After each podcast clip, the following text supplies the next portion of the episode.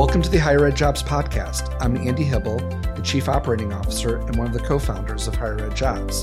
And I'm Kelly Sherwin, the Director of Editorial Strategy here at Higher Ed Jobs. Today, we are very fortunate to be joined by Dr. Emily Allen Williams. She not only is one of our regular contributors for Higher Ed Jobs, but she has also been in the field of higher education for over 25 years and has a very impressive CV. And Emily, I'll let you go into a little bit more about that. But currently, she's a director of educational research and analysis. She is a former VP of academic affairs, a tenured full professor, has written several books, and like I said, is a, a wonderful contributor to higher ed jobs.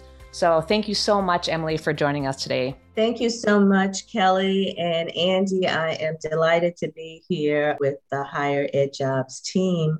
I have enjoyed several years now of contributing articles and just staying on top of the work that you are doing. It's an amazing platform that you provide for us. Thanks, Emily, for, for joining us. So, can you just tell us? I know I, I talked a little bit about your background, but just tell a little bit about what you've done and where you are at today.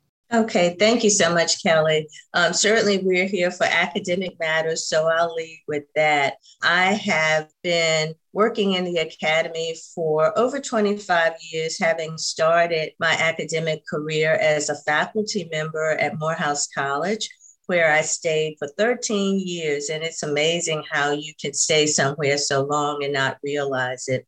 I then went forward to begin my approach to administrative work with SCAD Atlanta, Savannah College of Art and Design, the Atlanta campus when it first opened.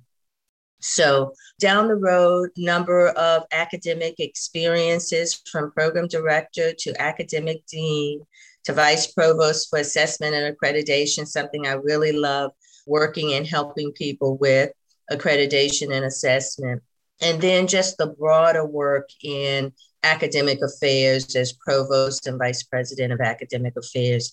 And I always like to throw in that I'm an artist. So that was my life before I came to academia. And some of my friends used to tell me, don't say you used to be an artist, once an artist, always an artist. So that's the writer part of me.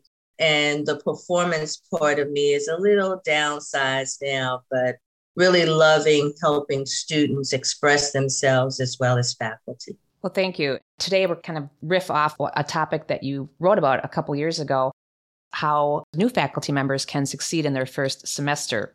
So I'll start with, with our first question. You talked about the process of, of steps forward. Can you elaborate a little bit more on that? And and I guess once you you know talk about the steps forward, how have things changed in the past couple years regarding teaching? Sure. Certainly, things have changed dramatically in the last few years. And while we have COVID 19, the pandemic, at the forefront of our minds, it is not wholly the pandemic, but it is certainly a large part of it. The ways that we teach, the ways that we administer the work, the ways that we support students, faculty, and staff to do the work have changed tremendously. So I'll just talk a little bit about that.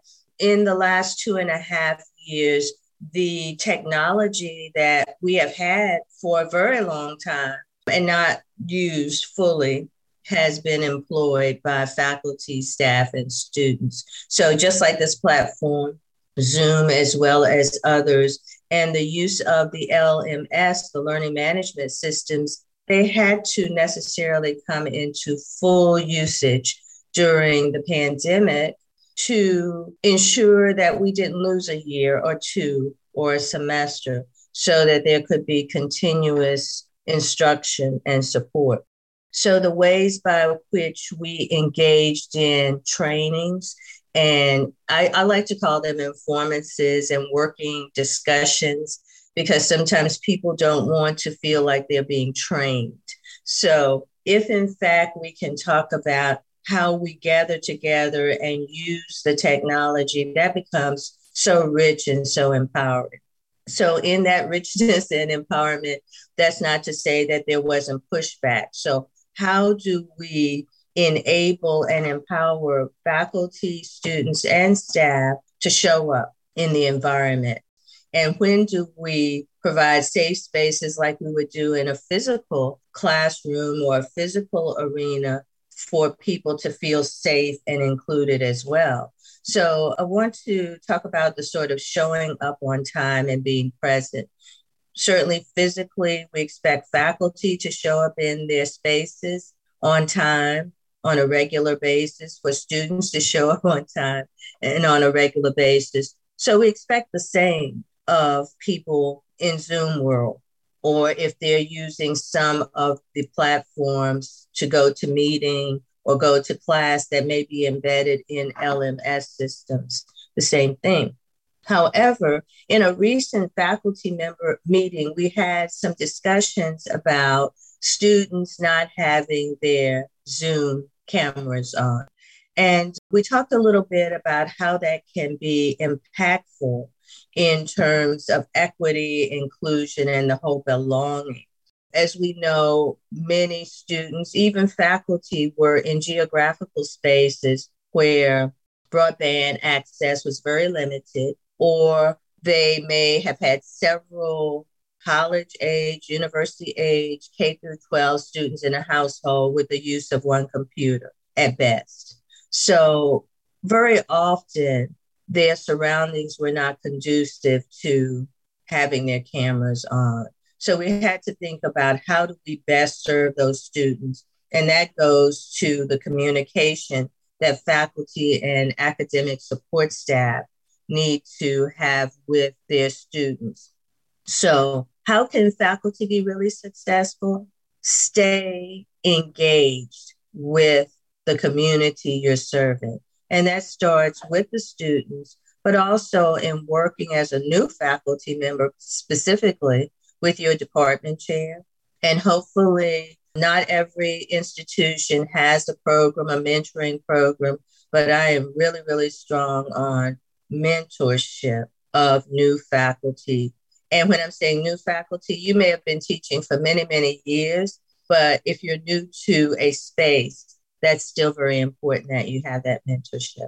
I absolutely love the idea of mentorship. And I have a question regarding if a new faculty member or, yeah, faculty member that maybe has been around a while but is new to the space, if that department doesn't have an actual formal mentor mentee type program, do you have advice on how that new faculty member can can reach out or who they should reach out to and, and how to kind of take the steps to be successful? Yes, absolutely, Kelly.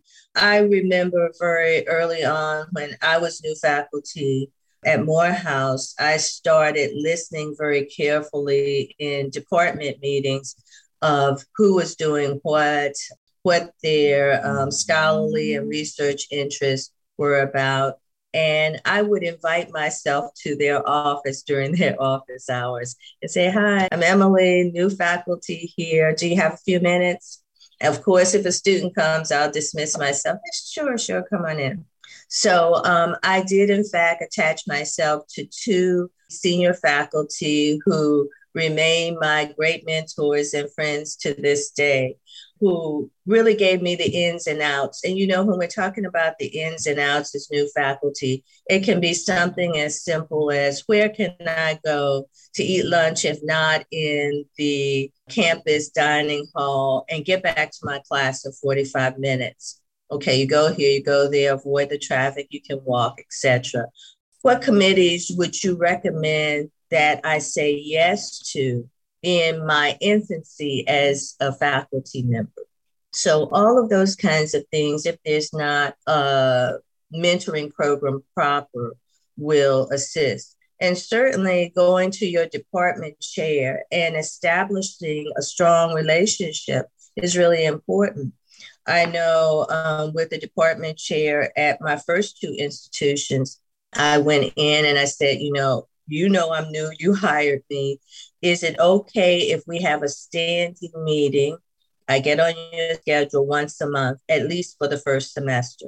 And then if I find that I'm paddling myself down the stream pretty well, next semester I'll ask for other standing meetings. So there are a lot of creative ways. And as you move along the corridors where your offices are, get to know people and at least be cordial. And someone usually picks you up and supports you as the new faculty.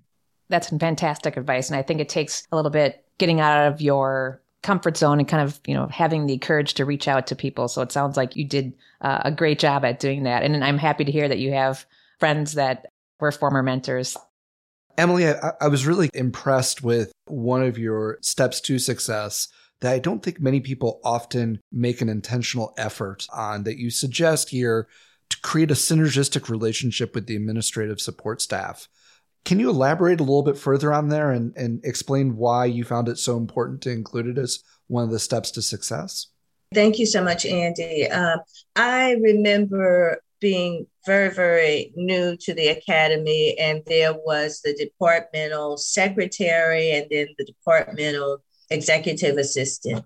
And I remember seeing everyone just crowding in the office, particularly at the beginning of the semester at midterms when grades had to be submitted, and certainly at the end.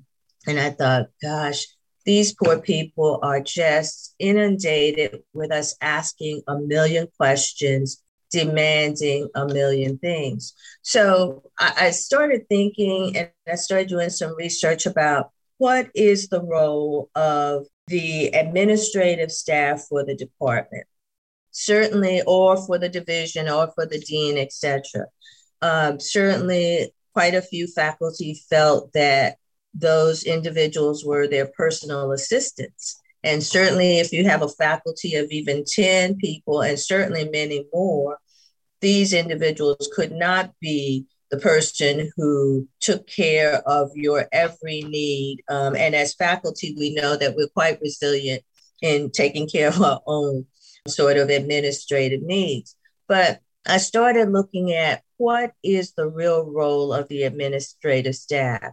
They are amazing resource persons. For example, in terms of how to submit whatever documents you need to submit, they can help keep you on track. They can tell you who to send things to, where to send it, or even if they serve as that conduit to sending that information certainly the administrative staff helped me so much in every institution by helping me understand the climate, the cultural climate of the institution, you know, where I needed to circle away from the academic water cooler and stay safe, spaces that I needed to go into in terms of understanding the work across the university or across the college and just amazing resource persons. And very often, faculty and other administrators can forget the centrality of these workers. I remember when one of our administrative assistants was out for a long spell, and we started utilizing trading people for a few hours from other departments.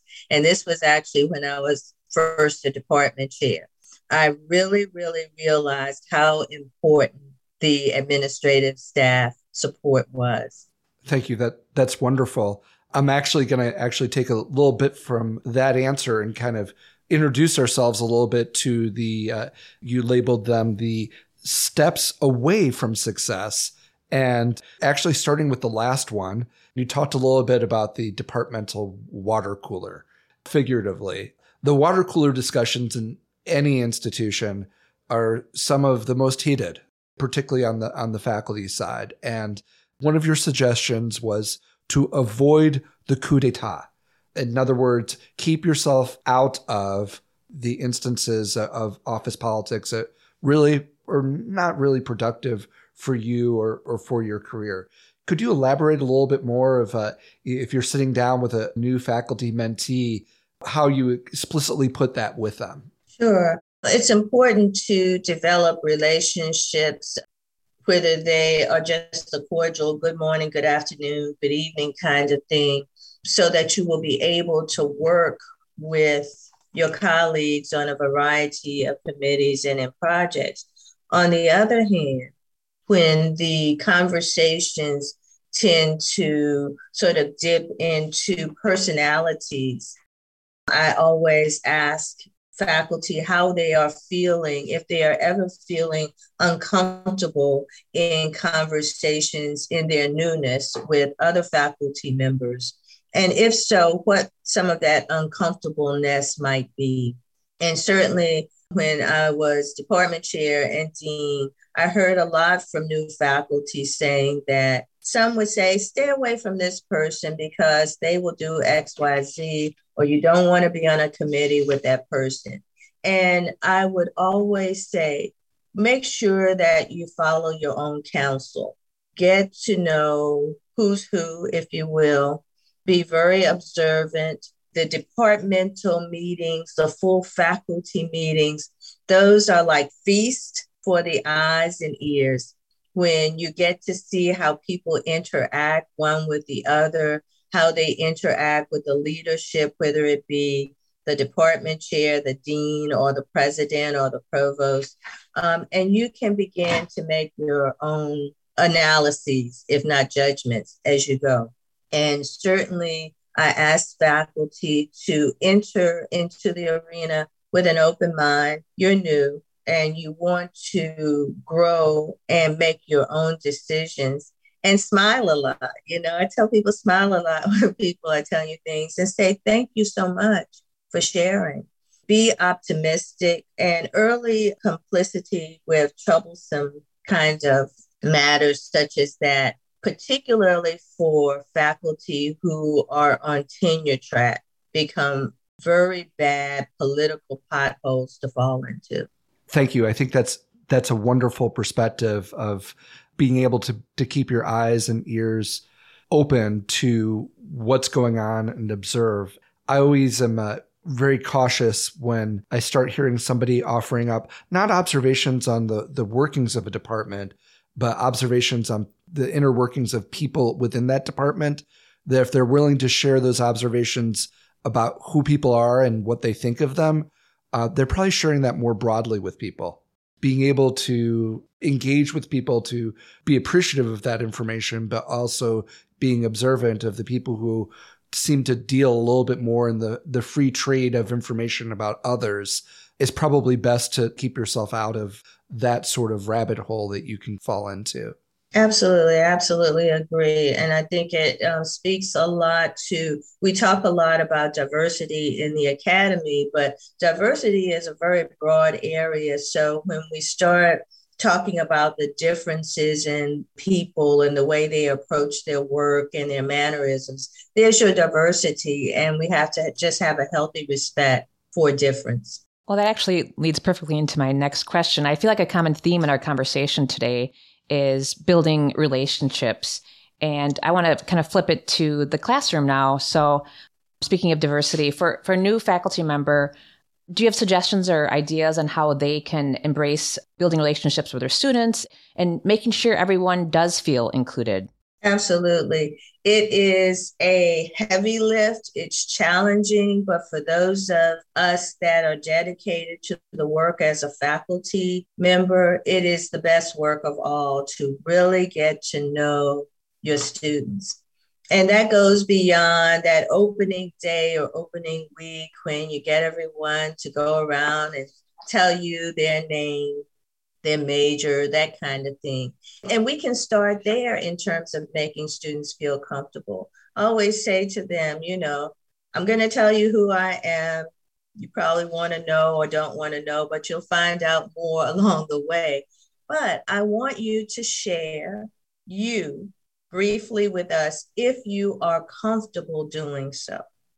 And that's where we can begin to let students know that this is going to be a space of inclusion and belonging.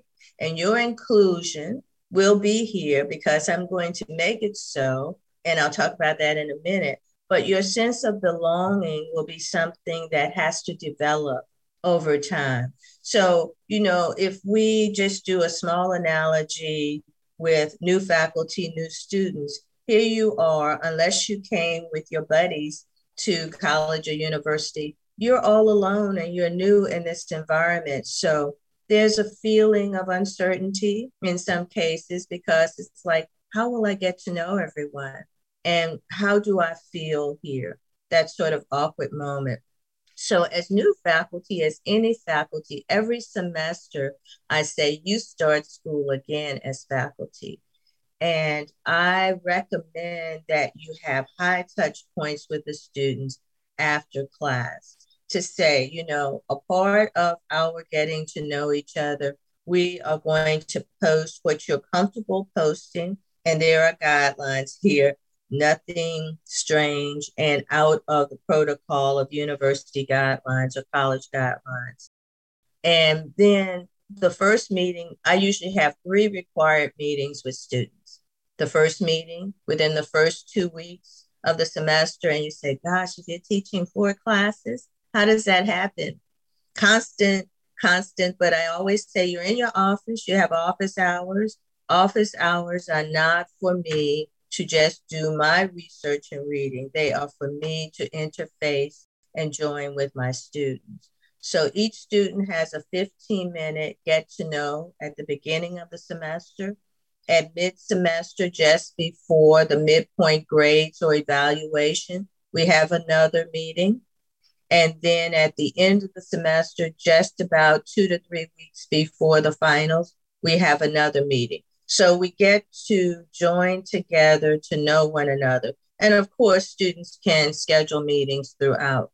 But how do we take that extra step to say, I want to show you what it feels like to be supported as a student? It has to be conscious. It can't be just make an appointment and come to my office. So faculty can do amazing things. And one other point is to show up at student activities, the games, and invite yourself to their meetings. Students would love for you to come a few minutes to their club organizational meetings. They don't want you there for the whole meeting. They'll say, okay, you can leave now, Dr. Williams, but thanks for coming. But showing that interest in them is just 1000% of getting to know them. And I'm sure you've been at several commencement ceremonies too. That means so much to the students. I love all those those tips. So thank you. Yes. And I want to add to that, um, Kelly, too, is that showing up at those events like commencement, the honors day, or student recognition, it is so important that we as faculty show up because, after all, we are their audience and their biggest cheerleaders. So when we're not there, you will not believe it, but believe it, they are looking for us. They are really looking for the faculty if there's one piece of advice that somebody's listening to the podcast, what would you recommend that they, they take away from this?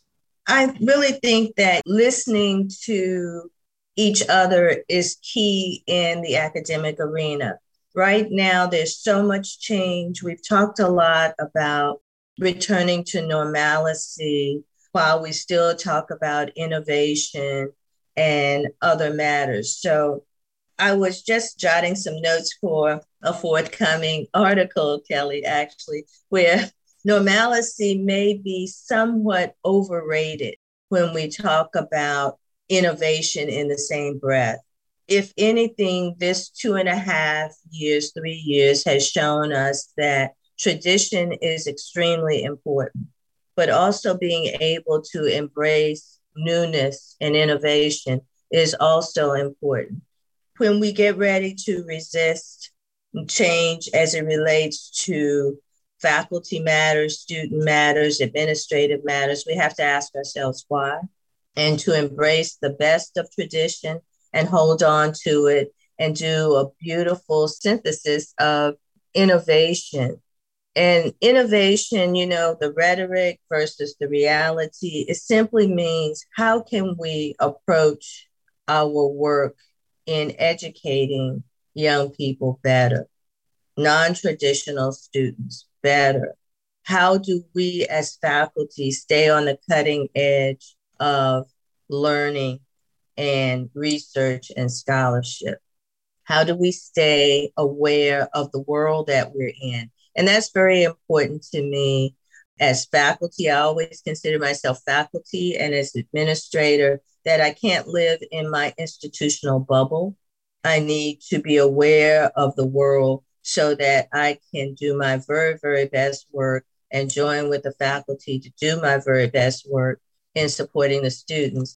Recently, I met a young man who's a mathematics professor at an institution in Georgia. And he wrote a book. I'm not going to call his name out because I didn't tell him I was going to do this. The title of this book, though, is Professor Pay Attention. And he really highlighted how important it is that we listen to students to let them know that we're not just pushing information on them, but that we are interested in them. And my mantra for this period going forward is to be intentional, to show students, to show faculty, to show staff what it feels like to be supported. I love that. I, I loved all the insights you had and, and your thoughts on being intentional and, and you know authentic and, and, and moving forward, not getting stuck in what normal used to be, but being innovative for the future. So thank you so much for, for sharing all that. Thank you. Thank you so very much. And to the folks out there listening, we'd encourage you if, if you have questions about what it's like to be a new faculty member, or if you have some thoughts on what's worked well for you, please reach out to us at podcast at higheredjobs.com or tweet us at higheredjobs. We'd love to hear from you. Emily, it was a delight having you on today. Thank you so much. Thank you. This has been extra special. I appreciate you, Kelly, and I appreciate you, Andy. Thank you very much. Thank you so very much, and thanks for listening.